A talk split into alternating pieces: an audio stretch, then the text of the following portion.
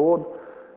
I thought I've got a double microphone, one here, one here. But wow, double anointing. So I thought I've got something semi-prepared, but I don't want to come and uh, uh, answer a lot of questions no one's asking. So I'll open up for a question and answer time after, after this. But I just start to share just an encouraging message. I said, God being the God of the underdog. And um, anyone read about the story of Nehemiah and that fella, Nehemiah in the Old Testament, and he had a job to do. God called him to do a job, eh? It was to build the walls around the city. And then the next fella was Ezra, and he had to build the temple, rebuild the temple. So the, the walls first, then the temple. So God's got a plan, eh? he, he, he wants to build stuff, but he says, I do it in a, in a sequence, in, a, in sequence. You know? And, and the fellow Nehemiah, if he, if he walked off the job halfway through, he said then Ezra couldn't complete his mahi. From one generation to another, one generation to another, one generation to another. And as a generation, what you are building now in the Spirit, what you're building through the ministry of, of kapahaka in the house, is more than kapahaka, much more. But the ministry that you're building now is a foundation for the next generation. And don't walk off the job halfway through, because God can do anything, and God wants to do great things. God has wanted to move through this nation.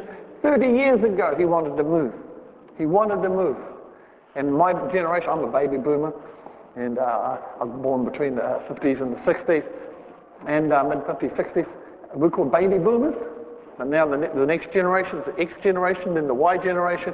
The baby boomers control the world at the moment. You know, our age group, we control all the finance, all the military power, all the political power. But in another ten years, we will not be on. This, we will not be in control of the world. The next generation will be. And to be a success means you have to raise up a successor. You have what you have, you must know how to pass it on to the next generation, that they may take it and they may go further than you. That they may go further than us. I'm not a success until I have got someone to take over and take the, the baton. And he will run it with the next generation who will pass on to the following generation. And so, you know, thank God Nehemiah didn't walk off the job halfway through. But so many Christians and so many churches have walked off the job.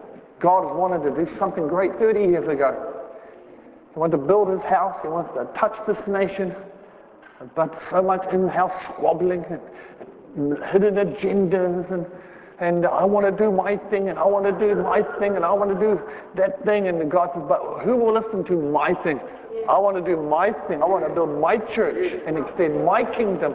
I'm not here to build your ministry. I'm not here to build your agenda. I'm here to build. And so Nehemiah was there to build God's thing, and he didn't walk off the job halfway through. You know, you know what? You are not the first kapahaka group that God has wanted to use. In Hastings, in this Hawke's Bay area, you're not the first Christian kapahaka group. I mean, there's good kapahaka groups and then there's anointed kapahaka groups. There is a difference.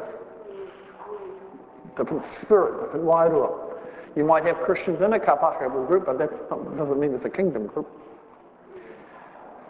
Uh, anyway, uh, so you're not the first. But you've got to make sure you're the last day.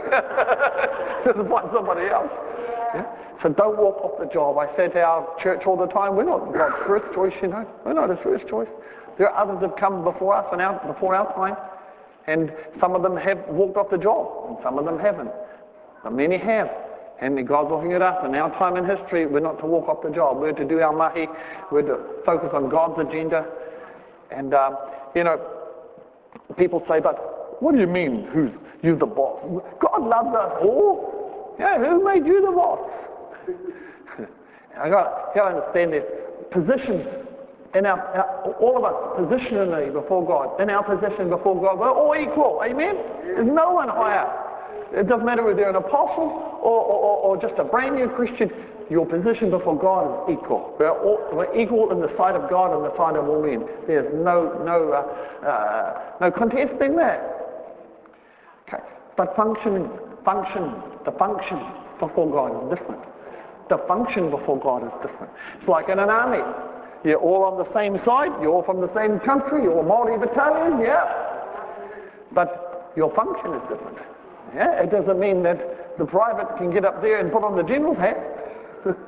because your function is different. And you've got to understand in kingdom, uh, kingdom, the kingdom army, that the fun you must recognize the function, the order of God authority. And he appoints first an apostle, a prophet, the evangelist, the pastor, the teacher. And I understand function. I'm a man under authority, therefore I have authority. The centurion understood kingdom. He says, I'm a man under authority, and but I also have authority. I have authority because I know how to align myself under authority. And so uh, God's uh, teams have walked off the job because they haven't understood the position of the function of authority. They said, but hey, I'm, I don't have to do this. I am doing what you tell me. But it's your position. You got confused with your position before God and your function before God. Our positions before God, yes, we are all equal, but our function before God, no, we're not all equal. And, and so we've had to train our team and, and help them understand that when they come out on outreach with me, for instance, and I'm not a tyrant, I don't have to do this, do this. Uh, it's, I'm not, it's not the heart, that's not where I'm coming from, don't hear what I'm not saying. But when I go on outreach by myself, I have no problems. I am the team. I have total unity. There's no rubber rubber going on, and oh, you have to carry the bags, or whatever, you do the tickets, whatever. I'm in total, I'm one mind, one heart, one voice. So when I come to minister, kapai, the anointing flows powerfully. But when I started taking teams out, and uh, and there's a break in the chain of unity, and there's one or two with an attitude, it affects the whole team. It affects my anointing, because God commands blessing where there's unity. One mind, one heart, one... But we're all one place here, but we've got to be one accord too. And on the day of Pentecost, they weren't just one place. It is the one accord. Just because you're in the same room together doesn't mean you're one accord. And that's a bit of a... Mm, and that's where God deals with us and says, hey, listen, it's not your agenda. You use your gift and bring it to serve the wider, the, the, the wider good of the group and of the house. And that the, that the church is not here to build your ministry. You're here to build the church with your ministry. Your ministry is a tool that you serve your house with. And, and if you make your house successful, God says, I will make you successful. If you use your ministry to make others successful, I will make you a success. Who's heard of Mother Teresa? She's one of my heroes. Yeah, she's an amazing woman in India. She's with God now. And... Uh, And, and she poured out her life to the uh, the, the slum dwellers, the, the, the poor in Calcutta, in India, actually. Just gave her life to them. She says, she says, everyone I treat as if it is Jesus. And she used her gift to serve people. Not, not herself. She served others. She didn't look for a name. She just wanted to serve others. She said, if, if they're going to die, at least they will die in my presence with dignity and love. What a woman. Well, she didn't look for a name. But as she served, used her gift to serve, her gift lifted up. God used her and, and uh, lifted her name, lifted her name, honoured her name. And that's the, that's the principle of the kingdom. As you use your gift to serve, to make others successful, you watch, God will lift your name. God will lift your name. Yeah? You can do so much marketing, and that's okay to a degree. But it's only as you serve that God will lift your name. But if we humble ourselves under the mighty hand of God, he says, I will exalt you. But if we try to exalt ourselves with our own agendas, he says, I will humble you. And so, how do you find God's, God's co-partner? It's quite easy. I, I've been, in, me and Jess, I've been in Tairawhiti for nineteen years now. In nineteen years, we've seen twenty churches start and close. twenty churches. All the pastors say God sent them, and some of them he did. They walked off the job. And uh, we're not going to walk off the job by the grace. We're not going to walk off the job. Up around another. William Williams before that, uh, uh, Wirumu Ratana, many of our prophets, you know, they did their, their mahi in their time in history. But what about us? It's our time in history. We can't look back at the great things they did. We've got to look at what, we've got to build on what they started. And too many of them, you know, have walked off the job. Too many agendas. You know what it's like, Māori politics, look what's happening. Uh, all that all that money going around, uh, who's going to get it? It's like lotto. Who's going to get it? Where's it going to go? Is it going to help benefit the social, economic and spiritual welfare of our people? Or is it, anyway, all that to say God blesses unity. And so I say, my team, you must be totally united, one mind, one heart, one voice. You can have your opinion, but don't you lift your opinion above wisdom or unity. If your wisdom, if your opinion is, is going to break the unity, it's not wisdom. It's not wisdom from above, because wisdom from above, James says, is peaceful, it's pure, it's good fruit. Wisdom from below brings contention and strife. So you can have your opinion, but don't you exalt your opinion above wisdom or unity, because we want to keep the, we want to keep the circle. And so when we go overseas, my, my, my team, we walk in total unity. We're always looking out for one another, serving one another. Not just up here doing the haka, doing the waiata, but off stage. Uh, my team, they have to do three things, three good things to help one of the team members a day. Three things that they do something for one of the team members, three, three times a day. Opening doors, lifting someone else's bag. Let them have the best, the best bed, the best mum. You know, think of others. And when you're so busy thinking about others, you forget about yourself, and the harmony flows. It's awesome. When you have harmony, you have uh, divine order, you have divine harmony. Mm. God to God is the underdog. Many are called, few are chosen. Here's a cool scripture. Genesis thirty-eight, verse twenty-seven. There's a woman called Tamar. She's about to give birth. She's got twins in her belly. She's about to give birth. And so while she was in labor, one of the babies reached out his hand. Imagine that. Usually the head comes first. Little boy's hand. And the midwife grabbed it and wrapped, wrapped a red scarlet rope, rope around it. And then, this is true story, then the baby pulled his hand back in. And the other twin came out instead. And she said, how did you break through first? This is what it says here. In uh, Genesis thirty-eight, um, uh, verse twenty-nine, but when he pulled back his hand, out came his brother. What? The midwife exclaimed, how did you break out first? How did you break out first? How did you break out first? How did you break out first? Mm. Wakatoa has broken out on the east coast, the place that sees the dawning of a new day. Tairāwhiti, the rising, the sun, that sees the dawning of a new day in the natural, but also, I believe, in the spirit. You're on the east too. The dawning of a new day comes to the east. How did you break out first? Because we're ordained. We've been destined of God to break out first. And I want to go right back pre-European to Tangata Whenua, who came to the land first. So God had a way of revisiting that which he started. How did you break out first? Uh, if God's people, if we as God's people in Christ cannot break out first, what hope is there for our people? What hope is there? What a hope is there? Ki te atua, ki te tangata, first unto God and then unto man. And we must break out first. We must break out of our dysfunction and out of our rarurara and out of our poverty and out of our, uh, our victim mentality and our welfare dependency. We've got to break out of that, break out of that, break out of that. And they'll say, how did you break out? God to God, the underdog. How are we going to do it? Find out God's kaupapa. I've been in Gizzy nineteen years and I've I had a plan. I was going to go up to Ruatoria and, and get those uh, rascals, rascals, start burning the churches and Marae. I'm going to be that God. I'm going to do this. I got to Tairāwhiti. He said, sit down. So I sat down. He says, listen, you can live for your vision and your dream and your plan and fail. So you might fulfill it. But he said, well, you can listen to my vision, my dream and my plan and succeed, because mine will come to pass. So I, I resigned my vision. So, well, what is your vision? What is your dream? He said, you see these people? And I saw kids walking up the stream. So my plan for them is for good, not evil, to give them a hope and a future. And I wept, wept, wept. And he says, I love these people. I love my people. I love my people. This is my dream. This is my plan. This is, this is uh, my vision. You yield to this.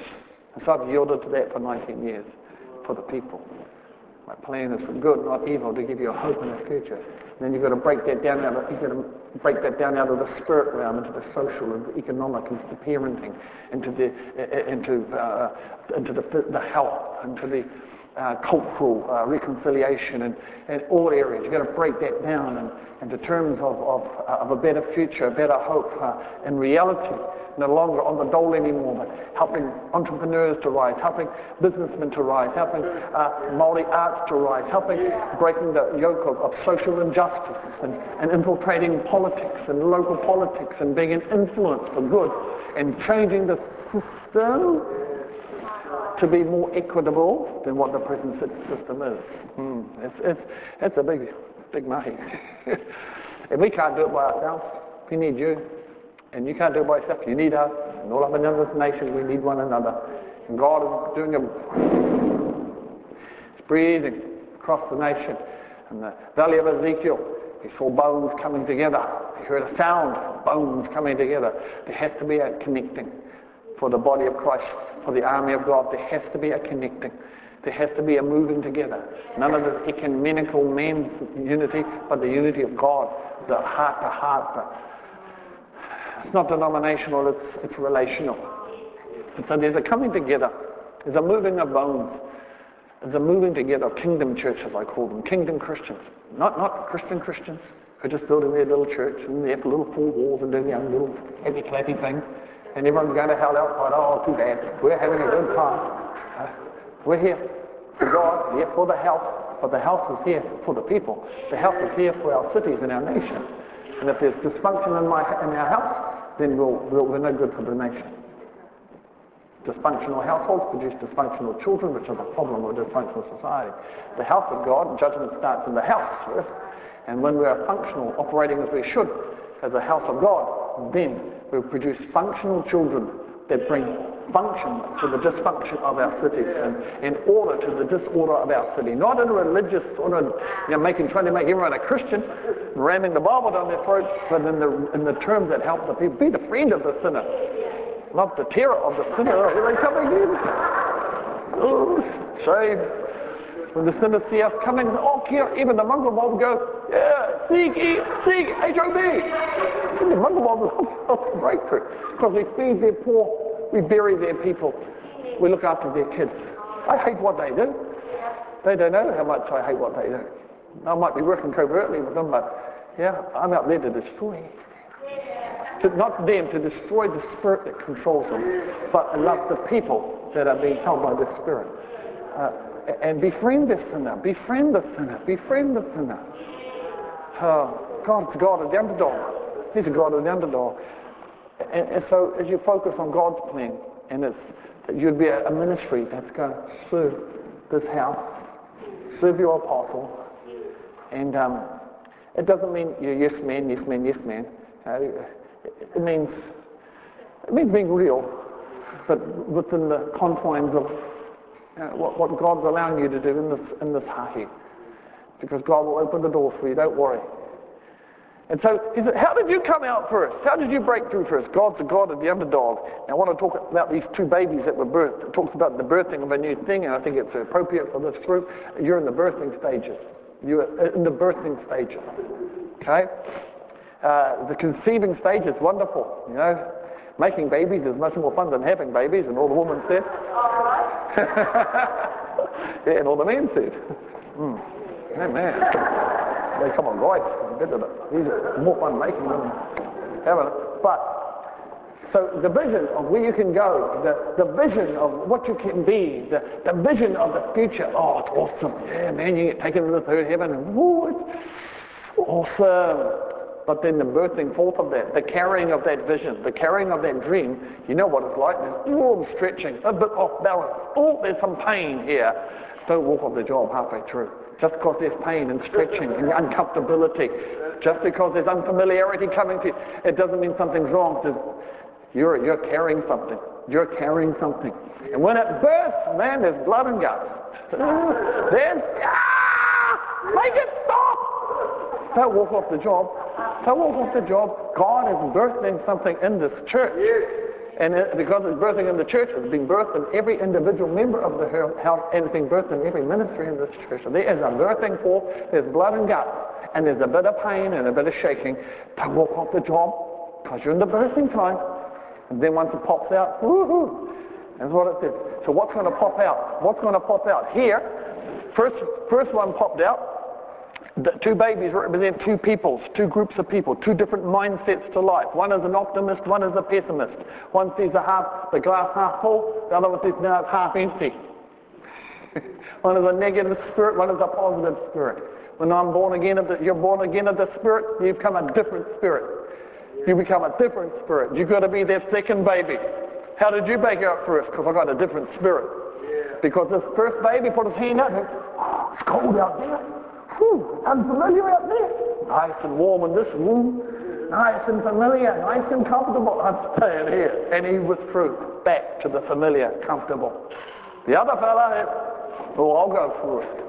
He said, I'll get out of this. I'll step out of the comfortable. I'll step out of the unfamiliar. I'll go for it. He didn't fall. He said, I'll go for it. Will you be that group? Will you be that people? I'll go for it. Yeah. yeah. God's the God of the underdog.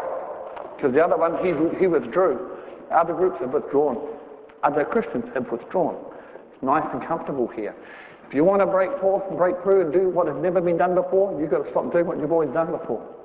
If you just keep on doing the same thing you've always done, you'll always be in the same place you've always been. And as a, as a kapa haka group for God, and, and in this house, and in this nation, if you want to go beyond where any other group has ever been, you've got to go beyond where any other group has been. You've got to think beyond what you've ever, ever thought before. It is huge. So what's involved? Sacrifice. Sacrifice. Sacrifice.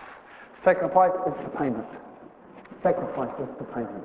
You're willing to pay the uncomfortableness, willing to pay being in the place of the unfamiliar.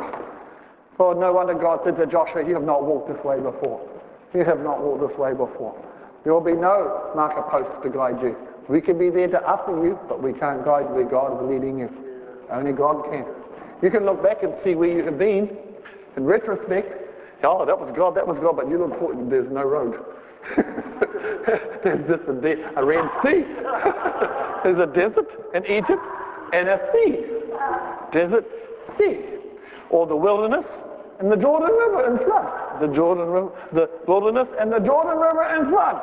Uh, which way are you going to go? Well, the first generation, Moses, gener- they went back. The second generation, well, we're going forward. I don't know how, but we're going forward. Are you there, people? God's the God of the underdog.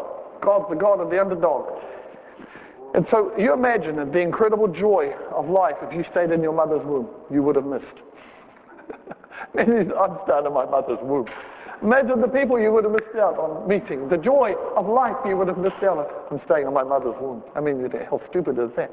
The kaimoana you would not have eaten because you stayed in your mother's womb. The destiny you would have, you would have missed because you stayed in the mother's womb. Don't stay in the womb of what God is doing here. Don't stay in the comfortableness and the familiarity of what he is starting. Be willing to make the sacrifice to step out. To step out. Amen? Excuse me. I'll pop up here. Thank you. Um, and so this baby was just like that. The first was unwilling to pay the sacrifice of being uncomfortable. Exodus thirty-four nineteen a, the first offspring from every womb belongs to me, says the Lord. The first offspring. Well, this fella had a destiny ordained of God, but he gave it up. Gave it up, and the other fella came out first. How did you come out? How did you break through first? How did you break through first? Because God's the God of the underdog, that's why. And um, in my early years, uh, many people broke through well before I did. Particularly my old mate. Academically, they're much smarter than me. Got school C. uh, my report says uh, one, one such math, I, I came fifth. The class average was forty-something. Uh, I was nowhere near, I was five. And, uh, and I was sixteen out of seventeen. And the number seventeen, he wasn't there that day, he was sick. And academically, I just wasn't there. It wasn't, didn't mean I was dumb, I just wasn't there. My the school reports have, he, he, he seems to be trying, but he's getting nowhere. Because I wasn't interested in maths or English or social studies. I was drawing house angel emblems and motorcycles. I, was, I, I had my mind elsewhere. I did. And so academically, um, I didn't do well. Morally and emotionally, I was in the courthouse every month. I was, my, my, my war, I lined it with all my sons. It was, for me, it was a, it was a sense of pride. It was, wow, I'm doing something negative, but it, and my war was lined with the summons. And, and, and so morally uh, and, and emotionally, I was a mess. My mates, they weren't, yeah, but they had it together. They were getting married and they were doing things in life. But uh, financially, they had, they bought houses and... Um, You know, they had financial strategies and they, they saved their money, they invested their money, not me. On the party scene, the dope.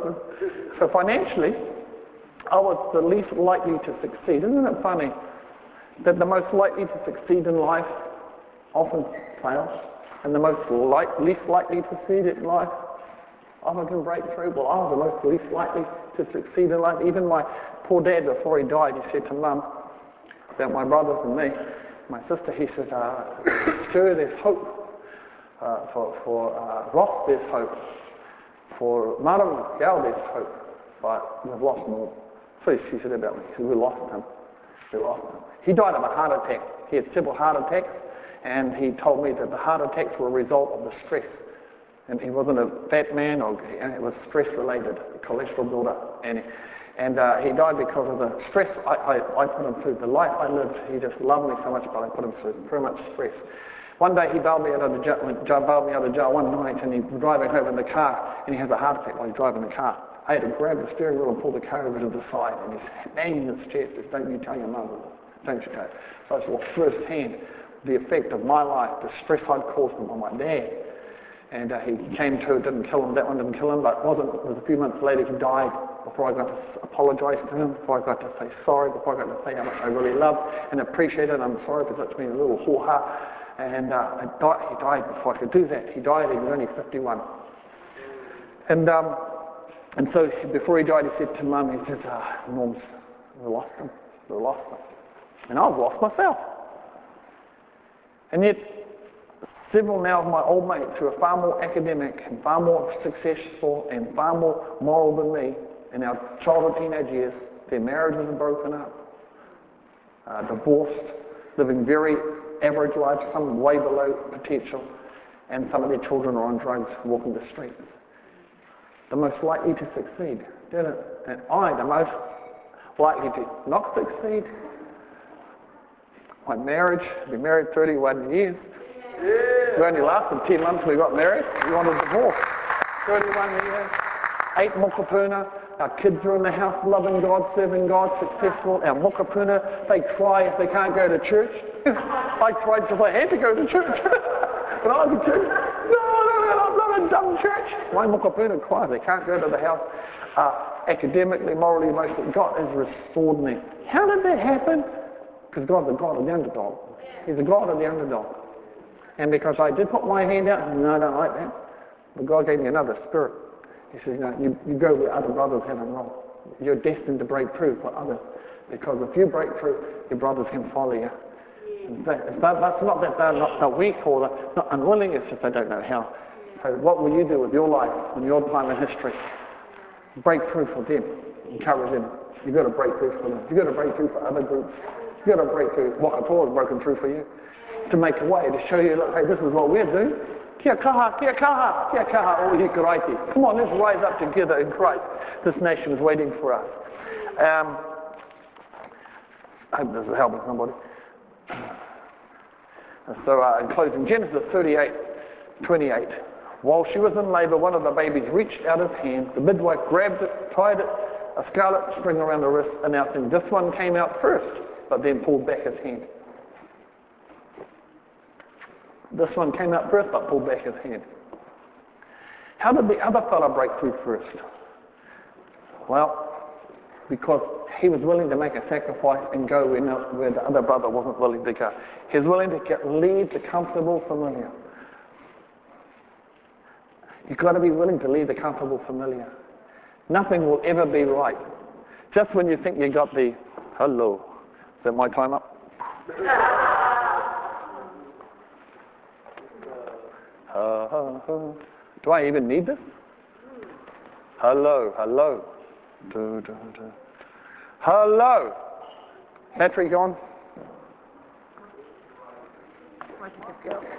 Okay, I just, yeah, because I don't need it anyway. Uh, oh, you got the anointing, you got the touch. I had to bring it out first. Mm. The other fellow pulled back his hand. Yeah. Nothing will ever be right. What we've got, everything's right. The harmonies are right. The right people in the right places. We're full halfway now.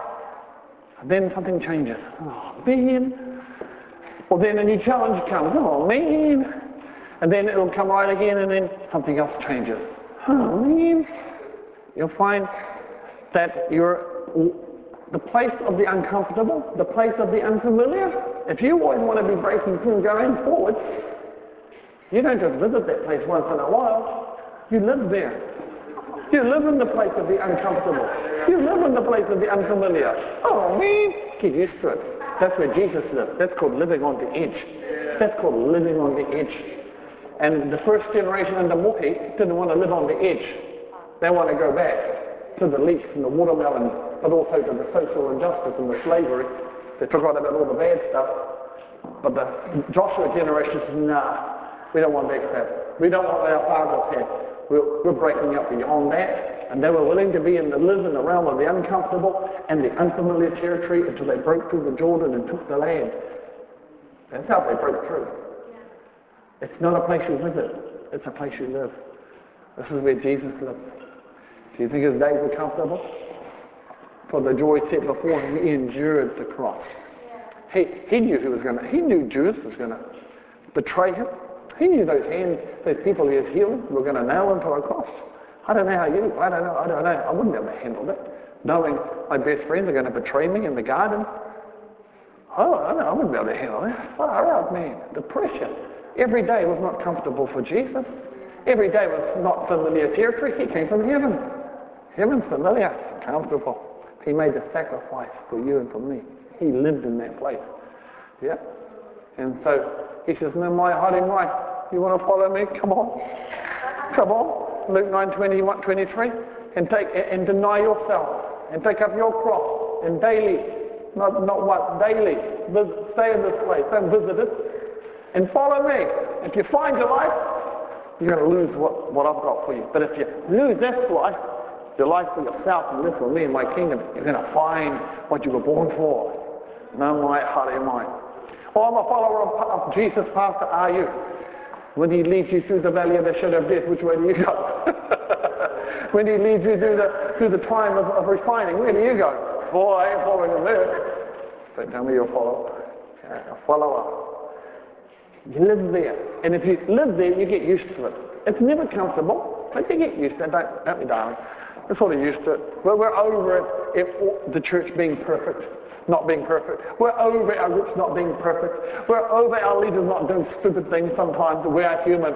We make mistakes, and new challenges have come where we have to rise to a higher level, and it is not comfortable, and it is not familiar at times, but heck man, at least we're moving forward and breaking through where others haven't. At least we're paying the sacrifice, and we look back and we say, far, look where we have been to where we are now. At least we're doing something that has never been done before in our time in history.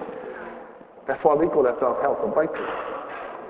And so this fella pulled his hand back, but this other fella pulled his hand out. And so in closing, uh, I'll leave you with this, that you are in birthing, you're in transition and you're in birthing. Don't walk off the job. Huh? Don't, don't, don't say, oh, I'm going to I'm gonna get out of it. I'm, I'm more comfortable out of it. Well, you might be comfortable out of it, but you'll never accomplish your destiny in God. You never. Rather die uncomfortable, accomplishing something for God, than living in the comfortable realm, never having accomplished the destiny God had created you for. Be on the cutting edge. Like Perez, he chose to adopt a lifestyle of breaking through. And I believe that little boy, from, that, from the start, that's how he was birthed into the world, and he'd be the fellow breakthrough everywhere. He'd go where others never been before. He'd go where others didn't want to go before. Hallelujah. Jesus said in his final scripture, whoever puts the hand to the plough and looks back, not fit for the kingdom. When you, you can't you can't run with me. Because I'm not going back, I'm going forward. Don't look back to where God was. Look to where he is. He's moving every day. And looking back is good backsliding. So regarding your personal relationship with God, are you breaking, are you comfortable? Are you are you familiar? Your personal relationship with God, your prayer time, you're reading the Word of God every day. Are you doing this? Uh, spending time with God every day. Are you doing this? Oh, too busy, Pastor. Too busy. Oh, I've got work too early. I haven't got time to have cutting here. Now, on the way to work, I'll have cutting here. God, not your sugar daddy. He just sitting on the shopping list. You think that's karakia? Uh, if I only talk to my wife when I need something. Hey, wife, coffee. Hey, wife, pie. And other things. Hey, wife, this, this, that. That's not a relationship. And so many Christians treat God like that. Hey, God, this. Hey, God, that. Hey, bless me. Bless my children. Bless me. Bless, bless, bless. Sunday we go, oh, you're so good, God. You're not going to have much of a relationship like that. I got to spend time with my wife. I'm not just asking her to suffer. I love to spend time play with God, relationship. So where's your relationship with God? I haven't got time, Pastor. Yeah, that's the sacrifice I'm talking about. That's the unfamiliar and the uncomfortable realm where God is. Yeah. If you want to break through, you've got to pay the uncomfortableness. Oh, I've got to start working and get up earlier. Ah! Make time for God. He made time for you. Make time for God. Like, okay, you might not be able to do it every morning, but at least every second morning or every third morning, make it a time when you're going to sacrifice sleep to spend time with your God and not give him your shopping list. Yeah? So where are you in your personal relationship with God? Pay the sacrifice. Number two, where are you personal uh, uh, uh, regarding uh, your thought patterns, yeah. Your emotional response? Yeah. Are you paying the price? I talked to a pastor recently and uh, he's having a problem with a woman that flies off the handle all the time in the, in, in, in the church. Ex, just flies off the handle for nothing, no reason. Really good one day and next, like a little child. I said, you've got to deal with this woman. She has never grown up emotionally. You're dealing with a, a, woman, a grown woman, forty-year-old woman in a woman's body with the emotional maturity of a nine-year-old. The emotional maturity of a nine-year-old. She has never grown, uh, matured emotionally. And she lives emotionally. And until she submits that area of her life to Christ and responds the way God's called her to respond, she will always stay a stunted Christian. Love for God, but she'll never reach her, her destiny. She'll never fulfill it. And she'll be a source of dishonour to God. And I said, Alfred, don't you be a, a, a, a don't you be a, a stunted in your growth because you're not willing to grow up emotionally. No. Don't let this group be stunted in its growth because somebody won't grow up emotionally. They keep flying off the handle because they don't get their little way. Or they are, they're doing a little panic. This is not my way. God did this and you. Oh, get over it. Fuck it up. You're living for God, not yourself. Get over it. So, so emotionally, mentally, where are you with God? Is there a sacrifice you might have to make to bring under the control of God? The alignment of God. I will respond the way he wants. I will think on the things I should think on, not on the things I want to think on. Whatever is good, whatever is pure, whatever is of a good report, Paul says in Philippians four, think on these things. Think, see, what is in your mind is what gets into your heart, is what becomes your behavior. What gets into your mind, gets into your heart, becomes your behavior. And if people are misbehaving all the time, it's what's in their heart, and what's in their heart is what's in, what's in their head. Let this mind be in you that was in Christ, who esteemed himself. Though he, though he was God, he no longer esteemed himself equal with God. He humbled himself and became a servant. Let that be your mind. I am crap. I'm just dirt. God is everything. I am crap. I'm just dirt. Hang on, I've got a spirit in me, the spirit of God. So you keep yourself, yeah, not in a place of inferiority, but a place of who you are before God. I need him, he don't need me. And you keep yourself humble before God. Humility is before God, not man. Keep yourself humble before God. Number one. Uh, in closing, oh, I think I'll leave it there. Uh, in the house, where are you? You're serving the house. You're using the house to build your ministry. Are you using the group to build your ministry? Are you using the church to build your ministry? Don't ask what the church can do for you. You ask, what can I do for the church? Don't ask what your group can do for you. What can I do for my group? Okay, President Kennedy said, don't ask what your country can do for you. You ask, what can I do for my country? I believe Christians really do. Jesus is here. You ask what you can do for me and my kingdom. Thank you, Father. Amen. Amen. Amen. So I'd like to open it up. Oh, yep. Any, any questions? Is it time to tie or any thoughts after this you wanted to share?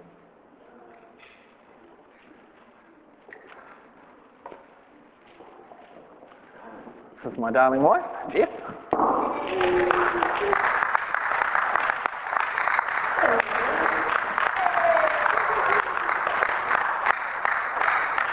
just pondering on what Pastor Moore was saying to you, and something came to me, and it's a, it's just a good thing to share and just remind ourselves that when we have a cause, because we do, we have a great cause, and uh, as especially as Māori people, you have an amazing cause. You love these people and want something great for your people. And uh, what I felt the Lord saying to me this morning about that is, don't allow your cause to become like an idolatry. Yeah. Be very careful that you keep it in His hands.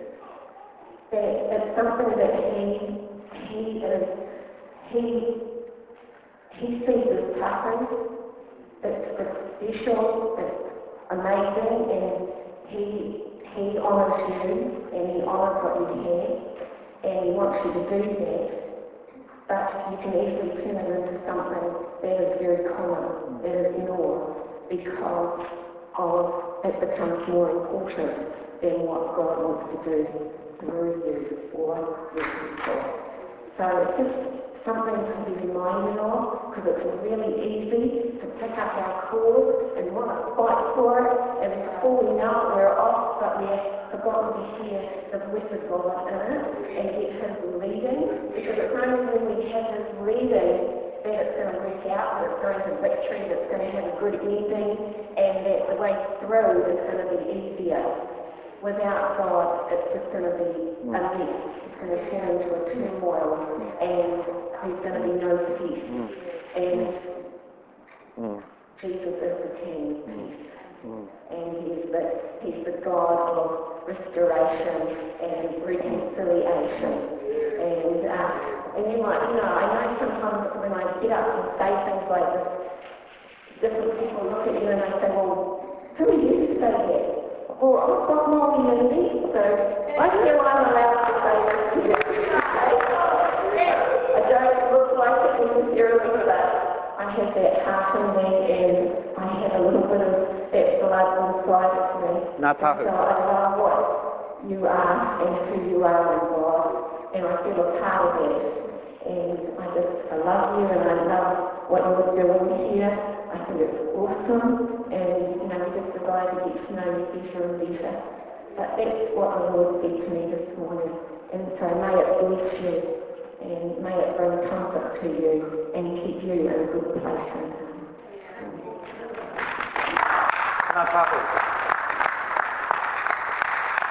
When we started Waka Toa, our Kapahaka, I had a very clear picture about a waka going to the, gliding through the mist. Beautiful. It wasn't too high either, it was a little rock. But part of the people was all the, all the U S. And um, it, had a, it was made of white feathers. And it had Christ was in the middle of it, like a warrior with his whānau. So I'm the kai whakahaere of this walk.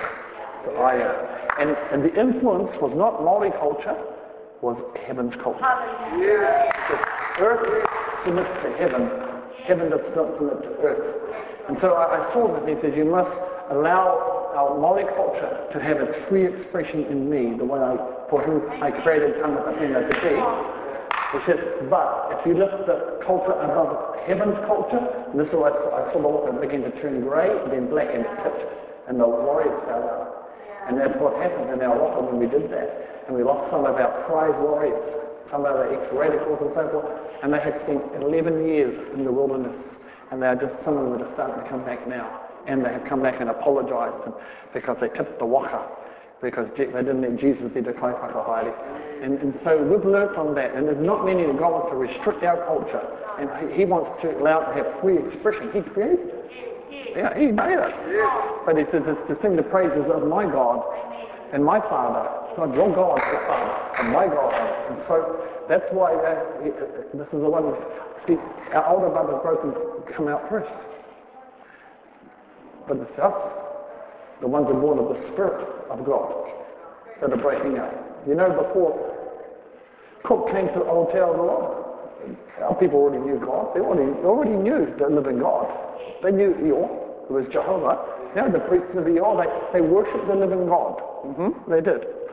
But they did not know his son. And they did not know the way to God, because Jesus, I am the way, the truth, you can't come to him but through me. And uh, uh, Toroa was a, a prophet in Mahia. I don't know if you, many know this incredible history. He was a prophet in Mahia, a peninsula, and he, and he prophesied the coming of the white man. He prophesied this. He said he, he saw a fair-skinned people coming to this land, uh, Atua people, like God, their skin is white, so it's put, but like the God people. And, and he, he said, uh, and they will bring the name of their God. He prophesied the birth of Tekoti. It all happened, came to pass. He also prophesied the coming of this white, fair-skinned people. He says, they will bring, they will bring their God with them. And the name of the God will be Tamaororo Kutia, son who was killed. And, and he said, he is the true God. And then three years later, Cook arrived. And years later, Tekoti, and, and then, of course, they brought the gospel of Jesus Christ. They brought the gospel.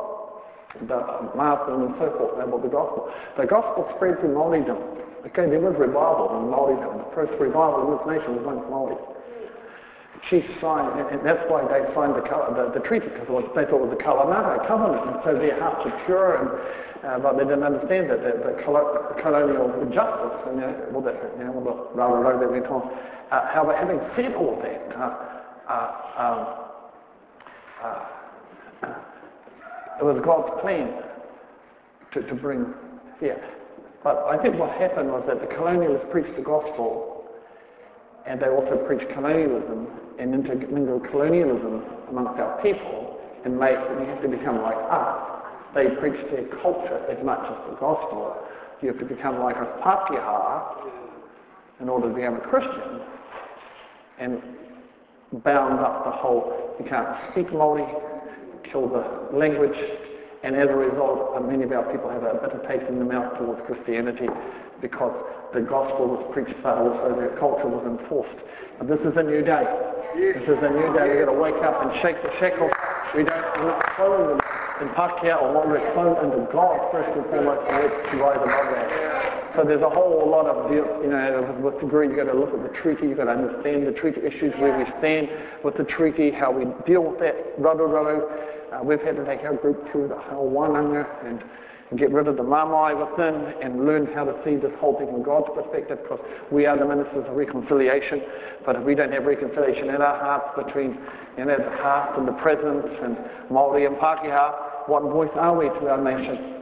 What yeah. voice are we? Yeah. So so there's a lot, a lot of mahi to do, and we're willing to come down here and, and help you fellas and, and talk about things on a deeper level. No, right.